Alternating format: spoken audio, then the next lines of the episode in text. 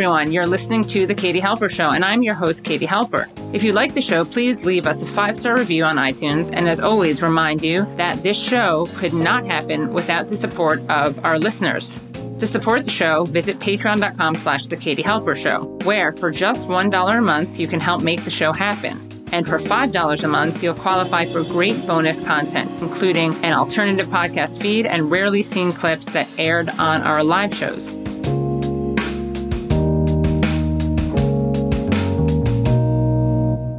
Hello, hello, hello, hello, hello, and welcome to the Katie Halper Show. So excited to be here with you. Quite a show coming down the pike. That's not bragging. I'm saying that because of the great guests that we have and the great discussions. So let's start the first half of the show, which is when Leslie Lee and I react to some interesting clips. So let's bring in Leslie Lee, host of the Struggle Session podcast. Leslie. Hey, Katie, how's it going? Good. You? I'm doing good, doing good. Katie, I mean, the Katie Halper Show bump last time we were talking, Vince McMahon was still publicly a part of the WWE. Now he has retired allegedly uh, from the company, and I think it really is uh, due to our discussion uh, discussion on uh, the issues last time and the clip you posted about it. Wow, we got that Katie Halper show bump. I mean, we took down the billionaire. The Katie Halper show took down the billionaire. Now, of course, he's still running things like from home because his uh, daughter and his dipshit son-in-law have been promoted in his basically in his stead and i think they're still probably going to text him and ask him, him what to do but publicly he's not uh, part of the company now. Well did you also write a piece on that yet? Did you publish your piece on it? Oh i pu- published one piece on it. I'm still working on something for uh, both jacobin and daily beast and this is really deep. It's really deep. I'm going to be doing a lot more on it you may be hearing about this. I, I don't want to say too much on it, but it's like it's just this a huge story, and no one covers it because they all have media deals with the with the WWE. So it's like nobody at NBC or any of their subsidiaries going to cover it. Nobody at Fox is going to go too hard on it. Real the thing that actually uh, probably did get him to publicly step down is that Real Sports was going to start digging into this. And Real Sports are old enemies of Mc, McMahon. Or Real Sports uh, is a show on HBO uh, with Bryant Gumbel.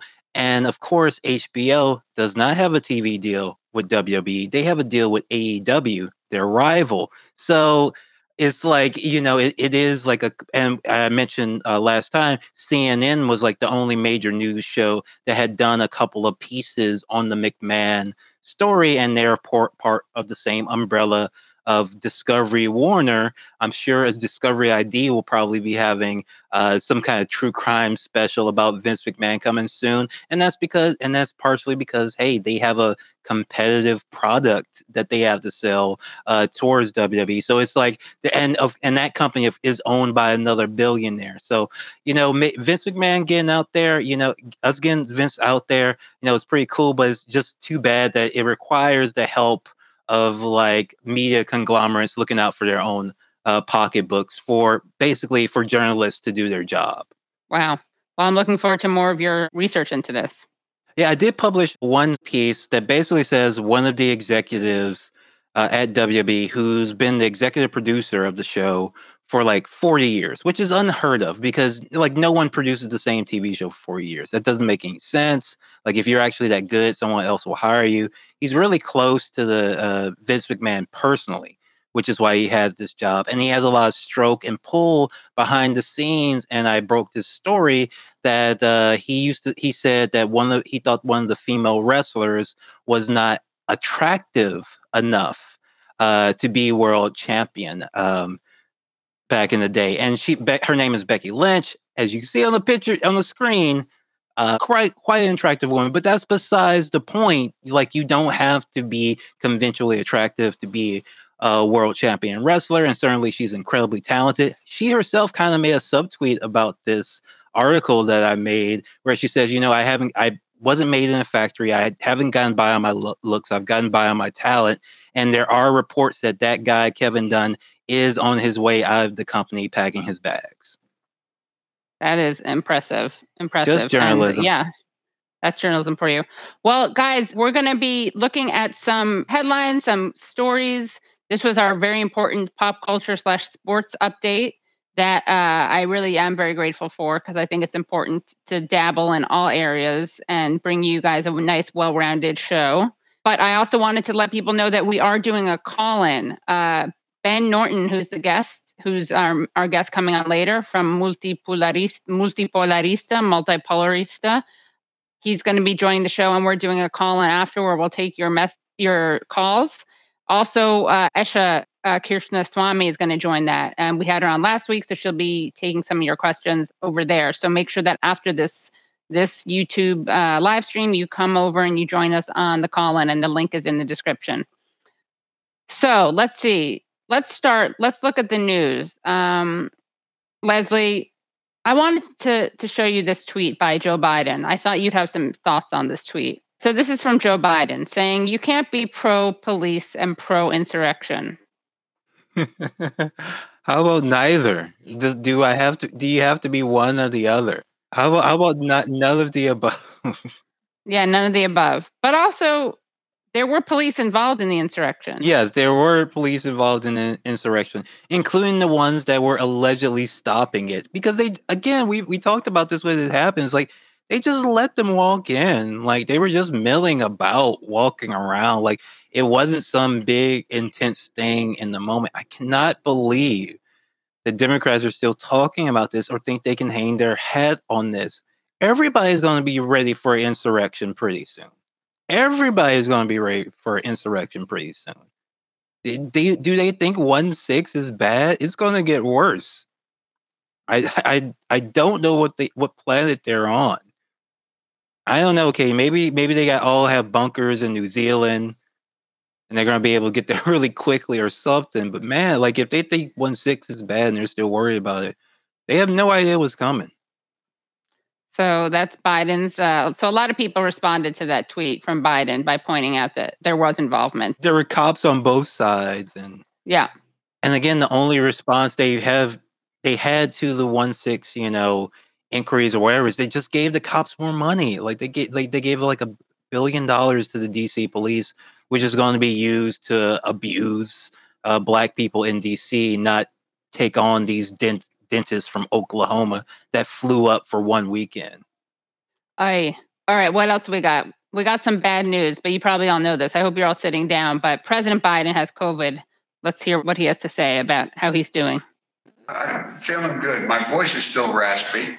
Uh, I've had every morning, every afternoon, I mean, excuse me, every evening I get a full blown series of tests, everything from temperature to oxygen, the oxygen in my in my blood to my pulse to, I mean, just across the board.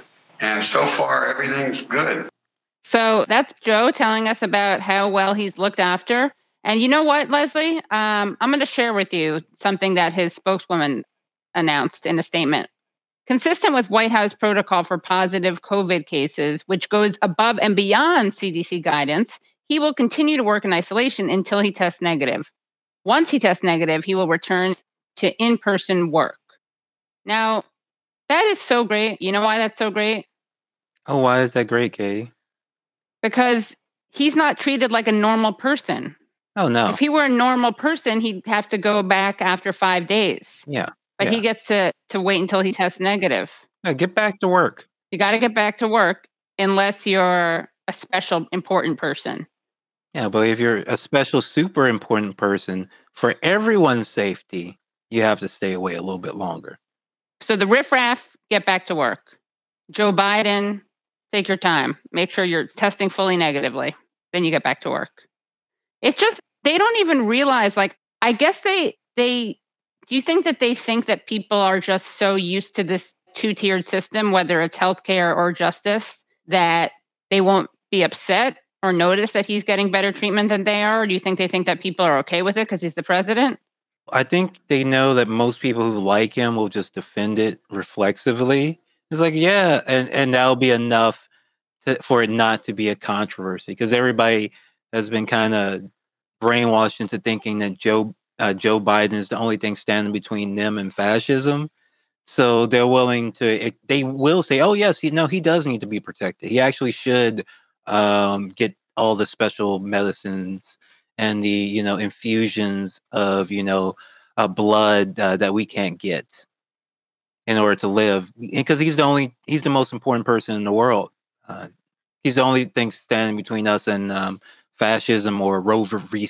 Uh, Roe v. Wade being overturned. Yeah, right. Exactly. Exactly.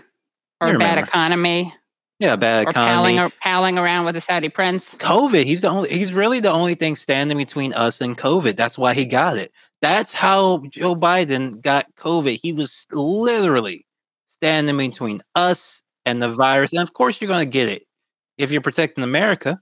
Got him right in the face. COVID was blowing, blowing at America, and Biden stood in front of it. Tell you what, man, I, I saw that COVID, man, and I, I just said, hey, man, cut it out, man.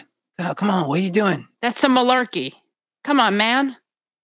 So, all right, that's that's Joe Biden uh, getting much better protection and uh, treatment than anyone else who has to earn a living. Like he's got like the T virus being injected him in, into him by the Umbrella Corporation. Like we don't know what's happening over there in the White House. I just hope it um, turns out the way that uh, Kamala Harris hopes it actually turns out. And I'll say, I'll, I'll, that's all I'll say. Oh God! But then what's going to happen? It'll get funnier. Things will get funnier. I guess so.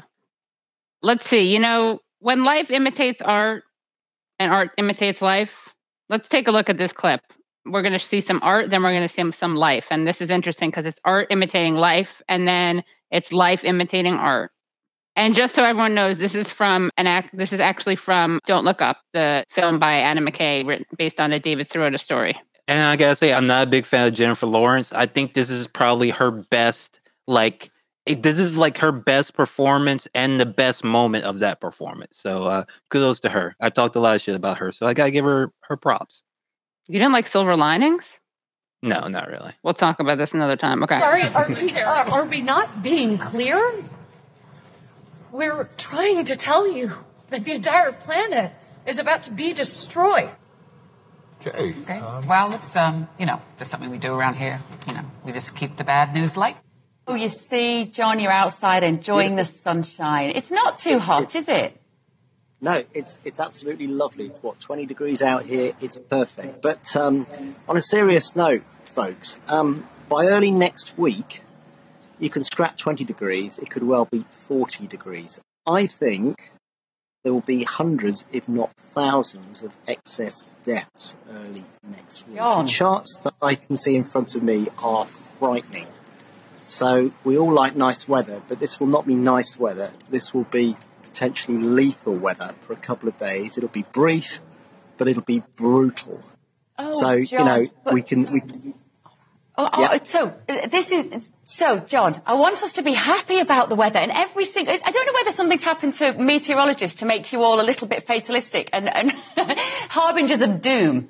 Because all of the broadcasts, particularly on, on the BBC, every time I've turned on anyone's talking about the weather, they're saying that there's going to be tons of fatalities. But haven't we always had hot weather, John? I mean, wasn't the 76, the summer of 76, that was as hot as this, wasn't it?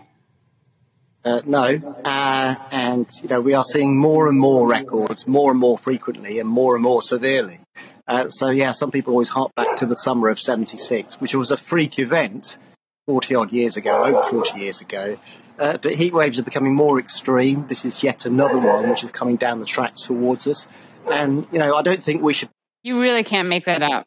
You really can. I, it took a second, but you do realize that that's like the Fox News of the UK. I think, like when she starts like railing against the me- the meteor- meteorologists, who, are, Meteorologist, who yeah. have become doom and gloom. It's like, oh, she's this is like you know the Fox and Friends of the UK. But yeah, still pretty like shocking, baffling. I love the idea that it's like, what is up with you guys? What has happened to all of you to turn you into such downers?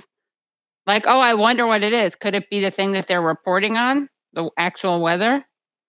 We want people Could to be be that? happy about the weather. I know. I couldn't John, believe it. John, John, John, happy. Oh, the doom and gloom. Yeah.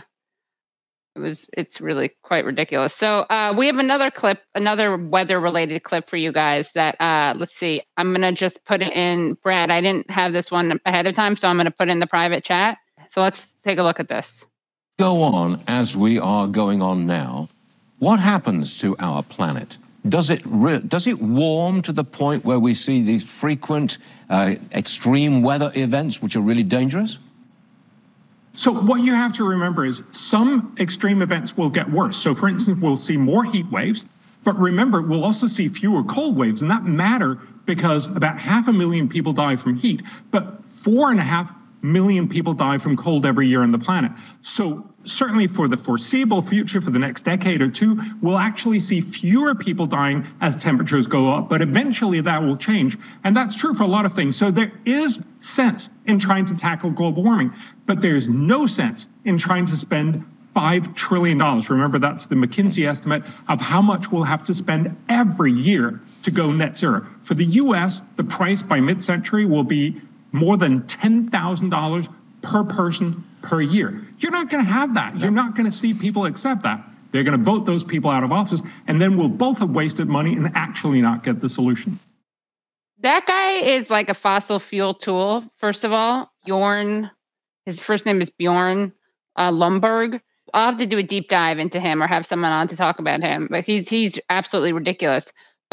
I love what he does there. He pretends that he's talking about saving human lives, and then he's just like describing reality and science and climate change, but he's just making a value judgment. He's like, people, it's too much money. People aren't going to vote for that, but pretending he's talking about science.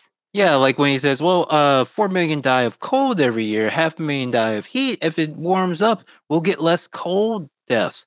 Have you actually crunched the numbers on what that is? Yeah, and like, like, and like that doesn't mean. And he also has to admit that eventually this balance will tip to the other way. So what's the plan for that? Like he says, it well, it's going to cost too much, and if you spend all this money and then they get voted out, then you won't have solved the problem. So what's the alternative? Not spending the money? Because you think like his actually argument is like, well, if we start doing something now and our plan going forward, eventually it will be so expensive that we'll stop it. And like, like, what's the what is there another option than do? I guess doing nothing from the start is because then those people won't get voted out. I guess is the important thing uh, to remember. That guy is he's a gem. His bio is really interesting. He's constantly contradicting himself. Did you notice he was wearing short sleeves? Wonder why that is. Pretty hot. Pretty yeah. hot to be wearing short sleeves on Fox News, huh? Yeah, like that's not professional. That's not professional. For a guy named Bjorn? Come on.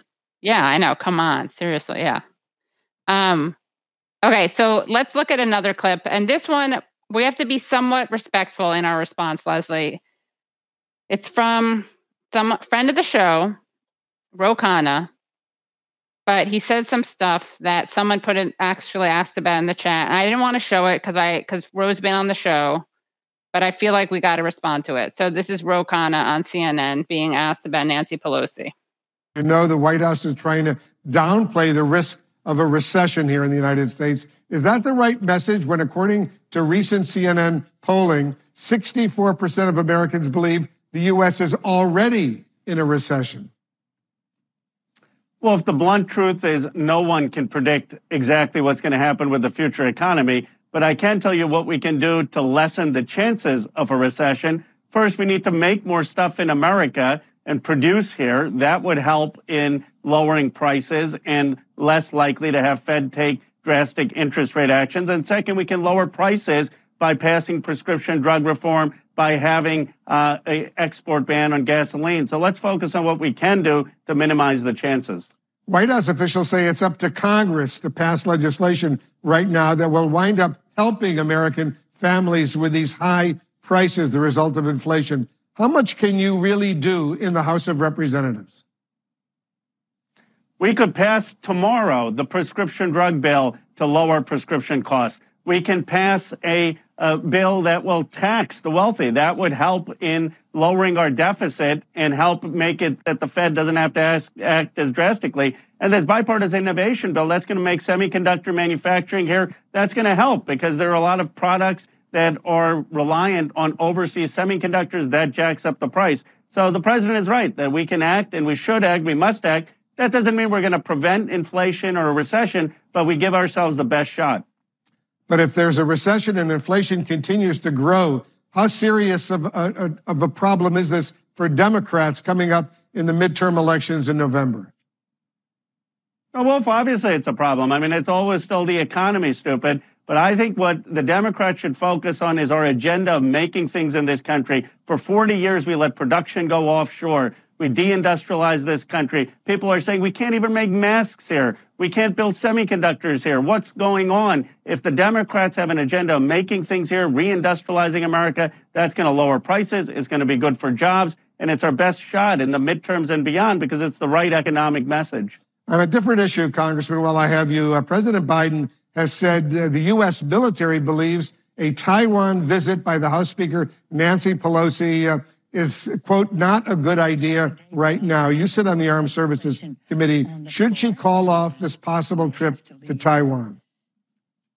No, she should not. I respect Speaker Pelosi. I mean, we're not going to let the Chinese Communist Party dictate where the Speaker of the House should go. Uh, Taiwan is a economic partner with us. That doesn't mean that her going there is somehow not recognizing the one China, China policy. She should absolutely go. And we need to speak out uh, on human rights issues in China. And we need to speak out about the trade deficit in China. So I fully support her going. But is it worth potentially, God forbid, provoking some sort of military response from the Chinese?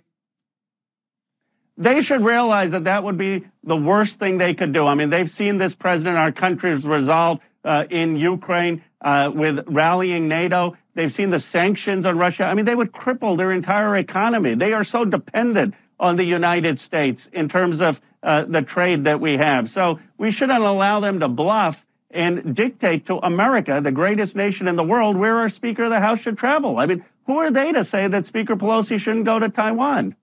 Congressman Ro Khanna, thanks as usual for joining us. All right, Leslie, you got to take it away. Greatest country in the world. I mean, who are you, who is fooled by any of that? Like, who is fooled by like y'all don't even take on like the Republicans in this country. Like, no one Yeah. gonna care.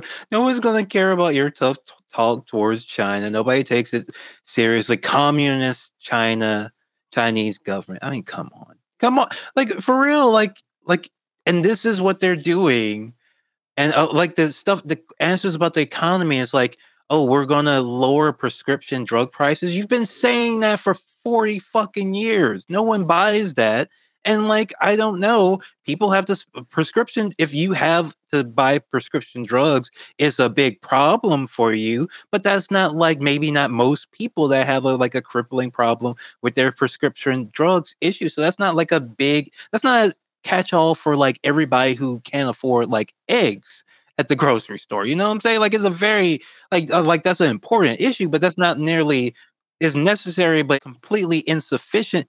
And like insufficient to the point of like silliness is like that is like if we're having a recession, we have to do a lot of things, a lot of big things. Some of the things that he already promised to do, like when he came into office. But I mean, none of that is happening, none of that like none of the Democrats seem very interested in making it happen. They're just like trying to say like, well, we're trying and we have this or that plan, or we have this plan, that plan. It was supposed to be build back better, but they couldn't get that done.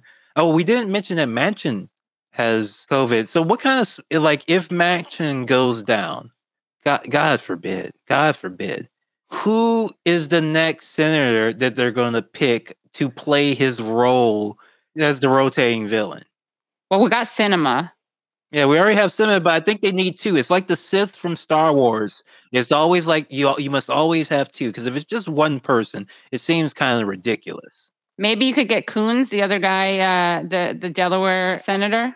When there is like a contest, because I know those guys, whoever that person is, they get to like leave and take a bunch of like lobbying gigs and shit and work in private industry. They get to make a lot of money after. They're probably fighting for it right now. We'll figure it out. Don't worry, guys. They can make it happen. I am imagining a scenario like what could happen with Pelosi if she goes to Taiwan. Are we talking like some sort of Mission Impossible White House down type deal? Are they gonna have to send one like one of the real Chris's that we have? You know, Chris Pine, Chris Pratt. They play all those Chris Hemsworth. They play all those SEAL Team Six characters. Are we gonna have to send them to like rescue Nancy Pelosi? uh, Taiwan. That that that would be interesting. That would be fun. That would be fun. I, uh, if, if everything turns out fine for Pelosi, obviously, I don't want any ill will to come to her. No, of course, yeah. We could do something with the. She'll get caught. You know, she'd get busted like looking in a refrigerator for ice cream or something. That would be her, her, big undoing. That's how they'd catch her. Yeah. Mahmoud Maradi says, if Ro Khanna spoke while my eyes were closed, I would swear I was listening to any standard neocon. Well, that is the new Democrat language for some reason to talk tough and like the mention of Ukraine. That's still going on. Like, what, what are you talking about? That is not something that's been resolved with a great victory for Biden. I don't know why why you even bring like you've just gotten us embroiled in another proxy war that doesn't have any sign of ending anytime soon. And what about all the other wars that are going on? Katie, do they ever talk about any of the other wars no. that we have? Like ever? There's only so many hours in the day. We can't name all of our wars all the time. Yeah, I mean, Ro Khanna, he has to get out there and spend his time defending Nancy Pelosi for some reason. Like, I don't know. I don't know. What is the point? Like, do they give? Is Nancy Pelosi going to give him like a pat on the head for being a good little Democrat? I don't know. I don't know. Well, Leslie, thank you so much for helping me get through these. No, thank you so much for having me. As always, happy uh, to be here. Thank you so much for helping me get rid of uh, Kevin Dunn and Vince McMahon as a journalist, just speaking the truth. Yeah, just speaking the truth. Yeah, we got to take down more villains. Oh, yes, absolutely. All right. Thank y'all so much. Check out Struggle Session. You can find us at patreon.com slash struggle session and sesh.plus. We just had an episode with Matt Christman of Chapo Trap House where we talk about a couple of John Carpenter films. We also have, Ooh, uh, ep- yeah, we, we a bunch of fun stuff. We have tons and tons of cool episodes about movies, books, all sorts of good stuff. We had we actually did a double feature on Nixon. We did uh, Oliver Stone's Nixon and uh, Secret Honor um, with uh, Aaron Good of uh, who is a who is a great uh, writer and podcaster. And we got really deep, and he knows Oliver Stone a bit, so we got really deep into the Nixon uh, double feature. Awesome. Well, Leslie, see you soon. Okay. All right. Take it easy. Peace. Thanks. You too. Bye. All right, guys, that was the wonderful Leslie Lee. Love talking to him. And we are bringing on the next guest, Ben Norton of Multipolarista. Multipolarista. Ben, you've been doing great work at your new site, Multi Multipolarista. It's one of those things you have to say in the Spanish accent, right? Well, I mean, you can just say multipolarista. I mean, of course, one of the reasons yeah. that I, I picked that name is because I do coverage in both English and Spanish. My most of the videos are in English, but a lot of the articles are in Spanish. But yeah, I mean, it's like a Sandinista. You can say Sandinista, or you people say San, like people anglicize it, whatever. Yeah, but Sandinista, unlike multipolarista, although the night is young or the website is young, has become part of real part of the English voc. You know, has become anglicized. But you're right. You know what? Who am I to doubt multipolarista as being soon as important and relevant as the Sandinistas in the English language. So it has been, well, I'm not in any way claiming that, but it has already become a point of attack uh, by people who like love Ukraine and love the Ukraine war and think like Zelensky is hot. Like those kinds of people will use multipolarista as a criticism. Like the, the Ukraine flag emoji, globe emoji people basically it's people who who love the U.S. empire but have like a social democratic aesthetic. I'm thinking of a few people who fit into that label. But Ben, I want to have you to talk about lots of different things, but I thought that we could start out talking about Saudi Arabia because we actually did a show on that last week. And one of the things that you did a deep dive into was kind of the real reasons that Biden went to Saudi Arabia. And through this deep dive, which I recommend, you also get into the characters of Mohammed bin Salman and Jamal Khashoggi. So tell us why, in your opinion, Biden really did what he did in Saudi Arabia. Well, everything that the US government is doing these days is because of the new Cold War. This is something I know that that you and some of your guests have talked about, Katie. We're clearly in a new Cold War, the second Cold War. There's differences, of course, between the second Cold War and the first Cold War. One of the differences is that it's not only against Russia, but also against China. So when we see the US government make any major foreign policy decision, it's it's all about this new Cold War. Before I came on, you were talking about Nancy Pelosi's trip to Taiwan, which is extremely provocative. It's essentially one step before the US recognizing Taiwan as an independent country, despite the fact that when the US normalized relations with the People's Republic in, in 1972, it recognized that Taiwan is part of China. That was the only reason that China agreed to normalize relations with the Richard Nixon administration.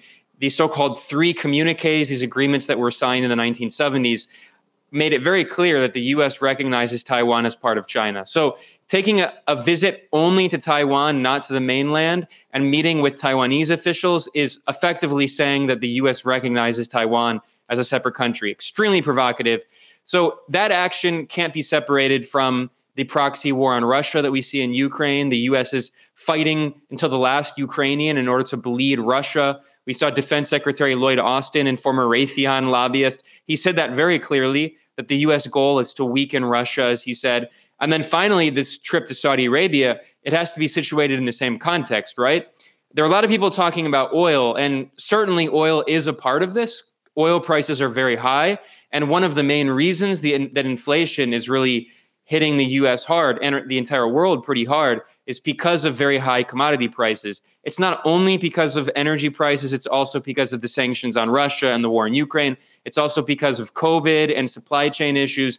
But one of the most important factors for high inflation is energy costs. So it's it's certainly true that one of the reasons that Biden went to Saudi Arabia was to try to pressure Saudi Arabia to increase its oil production, which would increase the supply of oil in the global market, which would mean that the price of oil would go down, which would help to contain inflation. But that's actually not the main reason. Even the Guardian, you know, certainly not a, a an anti-imperialist media outlet, the Guardian published an article that was based on discussions with Biden administration top level officials, and they acknowledged that the Biden administration's thinking was they're trying to make sure that Saudi Arabia stays firmly in the US camp and doesn't lean toward China and Russia.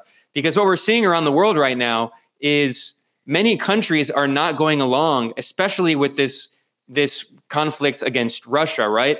So the US has been pressuring countries with, with, with which it has very good uh, relations and which you could consider allies, like India, for instance, or Mexico, the US has been trying to pressure them to put sanctions on Russia, and they have refused to do so because they continue to buy uh, cheap, uh, cheap oil and gas and wheat and fertilizer from Russia at prices that are below market value. So the US is trying to pressure all these countries that are traditionally its allies, like the Gulf monarchies, to make sure that they stay firmly in its camp. And Mohammed bin Salman I mean, he's a, a, brutal figure. I'm not in any way, you know, praising him or saying that he's like, you know, sticking it to U.S. imperialism. That's certainly not what's happening. Of course, the U.S. is still supporting Saudi Arabia in this borderline genocidal war in Yemen. They've killed more than 377,000 Yemenis, according to the United Nations, which is probably a conservative estimate. So I'm not in any way saying that like MBS is like a, a great anti-imperialist leader, but like many leaders around the world right now, MBS is trying to play the East against the West, right? Erdogan in Turkey, which is a member of NATO, is doing exactly the same. Erdogan just took a trip to Iran and met with the leader of Iran and Vladimir Putin in Tehran, which is, of course, like, you know, the neocons' nightmare. So all these countries are basically trying to play the US on one side against Saudi, excuse me, against Russia and China on the other side to do what's in their best economic interests. And Saudi Arabia is a very clear example of that. We've seen that Mohammed bin Salman has forged pretty close relations with Russia. He's been buying Russian weapons and military equipment. He's been buying Russian oil, ironically, because Russia is selling Saudi Arabia oil at contracts that are below market value. And then Saudi Arabia is selling its own oil in the spot market and making more money. So it's actually profiting because it's importing the oil it uses from Russia. So basically, Biden went to Saudi Arabia and basically was telling Riyadh, look, you've been a traditional US ally since the 1930s. You need to be firmly in our camp. You have to pick a side, stop cozying up to China and Russia. Basically, we're in a new Cold War and we're waging a war pretty much directly right now on Russia. I mean, the U.S. has troops and include, or not troops. The U.S. has special operations forces and CIA agents inside Ukraine on the front lines of the fighting. So it's it's pretty much as close as it can get to a, a conventional war with Russia without boots on the ground. So the, the US is going around the world and telling countries, look, you have to be firmly in our camp. We're not going to allow you to keep playing both sides like this. And tell us more about Mohammed bin Salman and Khashoggi, because one of the interesting things, and again, you made it very clear, but no one is saying MBS, Mohammed bin Salman, is a good guy. No one's saying that there's anything inherently at all progressive about trying to be strategic and playing Russia and the US against each other. But there are some interesting dynamics that are at play also with even with Khashoggi and bin Salman. Yeah, I mean, people need to recognize that US imperialism is in a fundamental crisis right now. Obviously, it's not going to disappear overnight. It's going to be probably decades of decline, even longer. I'm not saying the US empire is going to, you know, just crash overnight, but a lot of countries that have traditionally been major US allies are trying to diversify their international relations. And this is, we, I think we're probably going to talk about like this concept of multipolarity that we're clearly seeing in the world right now. And Saudi Arabia is one of many examples of that. I mentioned Mexico. I mean, Mexico has a huge border with the US. Mexico's largest trading partner is the US. And yet, Mexico has continued to try to Im- improve its relations and expand its relations with both Russia and China. Argentina, which is a major country in Latin America, just the leader, Alberto Fernandez, just visited uh, Russia and China and joined the Belt and Road Initiative of China. Uh, we've seen that Brazil is part of the BRICS system Brazil, Russia, India, China, South Africa. So the point is that a lot of these countries, even if they have good relations with the US, like Brazil, they're also trying to in, boost their relations with other major powers because it's in their interest, right? This isn't to say that, like, you know, MBS is a good guy. It's certainly not to praise, for instance, like Narendra Modi in India, who's a horrible far right leader from the BJP party, which is, you know, very Islamophobic and fascistic.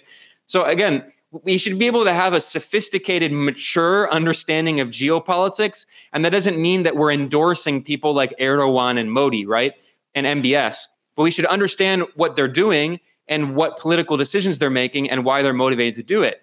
And what we're seeing basically is that economically, in particular, China and to a lesser extent Russia are offering a lot of opportunities for countries, especially in the global south. China is the largest economy in the world in terms of purchasing power parity, which is a better measurement of the size of an economy rather than GDP because GDP measures things just in, in dollars. And of course, China doesn't use dollars. Whereas if you actually measure based on purchasing power of the Chinese currency, the yuan, you see that the Chinese economy is actually, according to that metric, significantly larger than the US and continues to grow. Russia is also a major powerhouse in the export of oil and gas and fertilizer and wheat. So a lot of countries are doing business with them, including you know Indonesia, India, Iran, the Philippines, uh, Mexico, Brazil, um, uh, countries in Africa, South Africa, Ethiopia, Zimbabwe. Like these are very big countries with substantial populations. So in the case of Saudi Arabia, I mean, I talked about what Saudi Arabia is trying to do, trying to balance the West against Russia and China.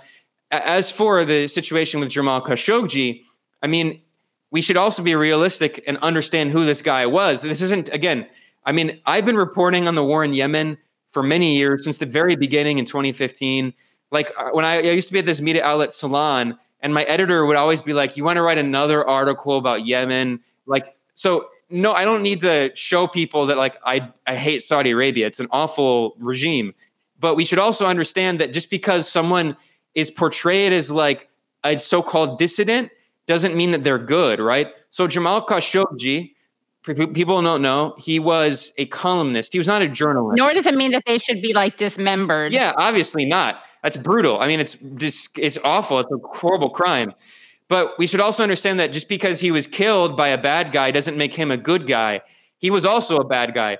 Jamal Khashoggi, going back to the 1980s, was a CIA asset. In the 1980s, he made his name when he was in his 30s by working for a Saudi regime propaganda outlet called the Arab News. And he was in Afghanistan and he was working with Saudi intelligence and the CIA. And he was the coordinator for the Arab Mujahideen, right? So these are the forces that were backed by the CIA and Saudi Arabia and Pakistani intelligence ISI to wage a proxy war against the Soviet Union. And basically, they gave birth to Al Qaeda and the Taliban. They were Islamist extremists. Uh, of course, Ronald Reagan invited them to the White House. Margaret Thatcher visited some Mujahideen camps and called them freedom fighters, but they were far right Islamic extremists. And Khashoggi got his start working with the Arab Mujahideen, the Arab volunteers who joined this, the Afghan Mujahideen. And he was also a close ally of Osama bin Laden. All of this is very well firmly established. David Ignatius in the Washington Post admitted that Jamal Khashoggi was a close friend of Osama bin Laden. And also, Jamal Khashoggi was a, a longtime member of the Muslim Brotherhood. And this isn't to be like some Islamophobic conspiracy theory, but we should understand like the internal conflicts within Muslim majority countries. So Saudi Arabia is Wahhabi. The official state ideology of Saudi Arabia is this certain kind of very extreme, austere Sunni Islam that's called Wahhabism. And they see the Muslim Brotherhood as one of their main adversaries, one of their main threats. So Khashoggi represented a different political alliance in the region. He was working closely with the Qatar Foundation, which was writing his articles at the Washington Post because he didn't speak English very well. He was also clearly coordinating with the Turkish government, um, not to make things personal, but his his wife is Turkish and is closely linked to the Erdogan government and the AKP party, which is the Muslim Brotherhood affiliate in Turkey. So Khashoggi represented a certain faction of the Saudi royal family, and that faction happened to be the faction that was most loyal to the CIA, and specifically Mohammed bin Nayef. So, very brief history here. So, Mohammed bin Salman is the crown prince of Saudi Arabia. He's not the king, but the king, Salman, his father, has very bad dementia. Everyone knows that. I mean, what's funny is in the US, Biden suffers from the same, but he still we still pretend like he's in charge, unlike King Salman. So in Saudi Arabia, the the lineage of the crown is king. Second would be crown uh, crown prince, and then third would be deputy crown prince. So when King Salman came in, because King Abdullah died, King Abdullah died uh, eight years ago now, seven years ago, and then when King Salman came in, he made his son, Mohammed bin Salman, deputy crown prince, which made him third in line for the throne. So, what Mohammed bin Salman did is he did like this very authoritarian purge, and he purged his cousin, Mohammed bin Nayef, who was supposed to be the next in line for the throne, the second. And Mohammed bin Nayef was a close ally of the CIA. He had been the spokesman for the head of Saudi intelligence, Turki bin Faisal, and he speaks fluent English. He studied in the US. He was closely, he lived in Virginia for a while, CIA headquarters. He was basically a close friend of John Brennan, right? John Brennan was former CIA director, and John Brennan spent a lot of his time in Saudi Arabia working with people like Turki bin Faisal and Mohammed bin Nayef. They represented the very pro US wing of the Saudi royal family. So Mohammed bin Salman purged his cousin, and then he like imprisoned a bunch of people in like the Hilton hotel, and like some people died in mysterious uh, hel- helicopter crashes. You know, this kind of traditional like authoritarian purge of all your rivals. And then he made himself crown prince and is now the de facto leader of Saudi Arabia.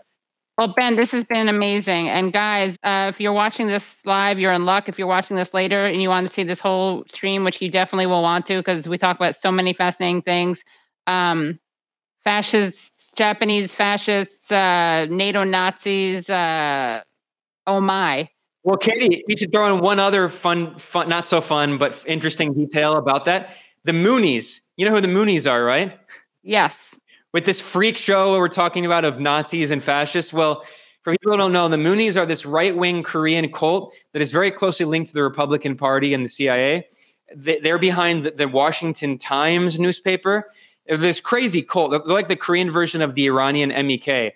And the reason this, this crazy Japanese guy assassinated Shinzo Abe. Obviously, I'm not in any way endorsing it. I mean, that should be clear. But the reason that he endorsed, or the reason he assassinated Shinzo Abe is because this Japanese guy's mother had she had donated all of her life savings, and her husband who died.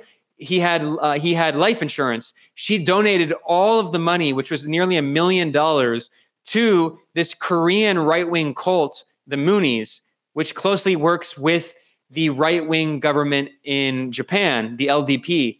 So, I mean, we can also throw in this crazy Korean cult backed by the CIA. I mean, that's one of the fact that Shinzo Abe worked closely with this Korean cult that the shooter's mother donated all her money to, that's what motivated him to kill Shinzo Abe. So it's a freak show all the way down. So many freak shows, so little time.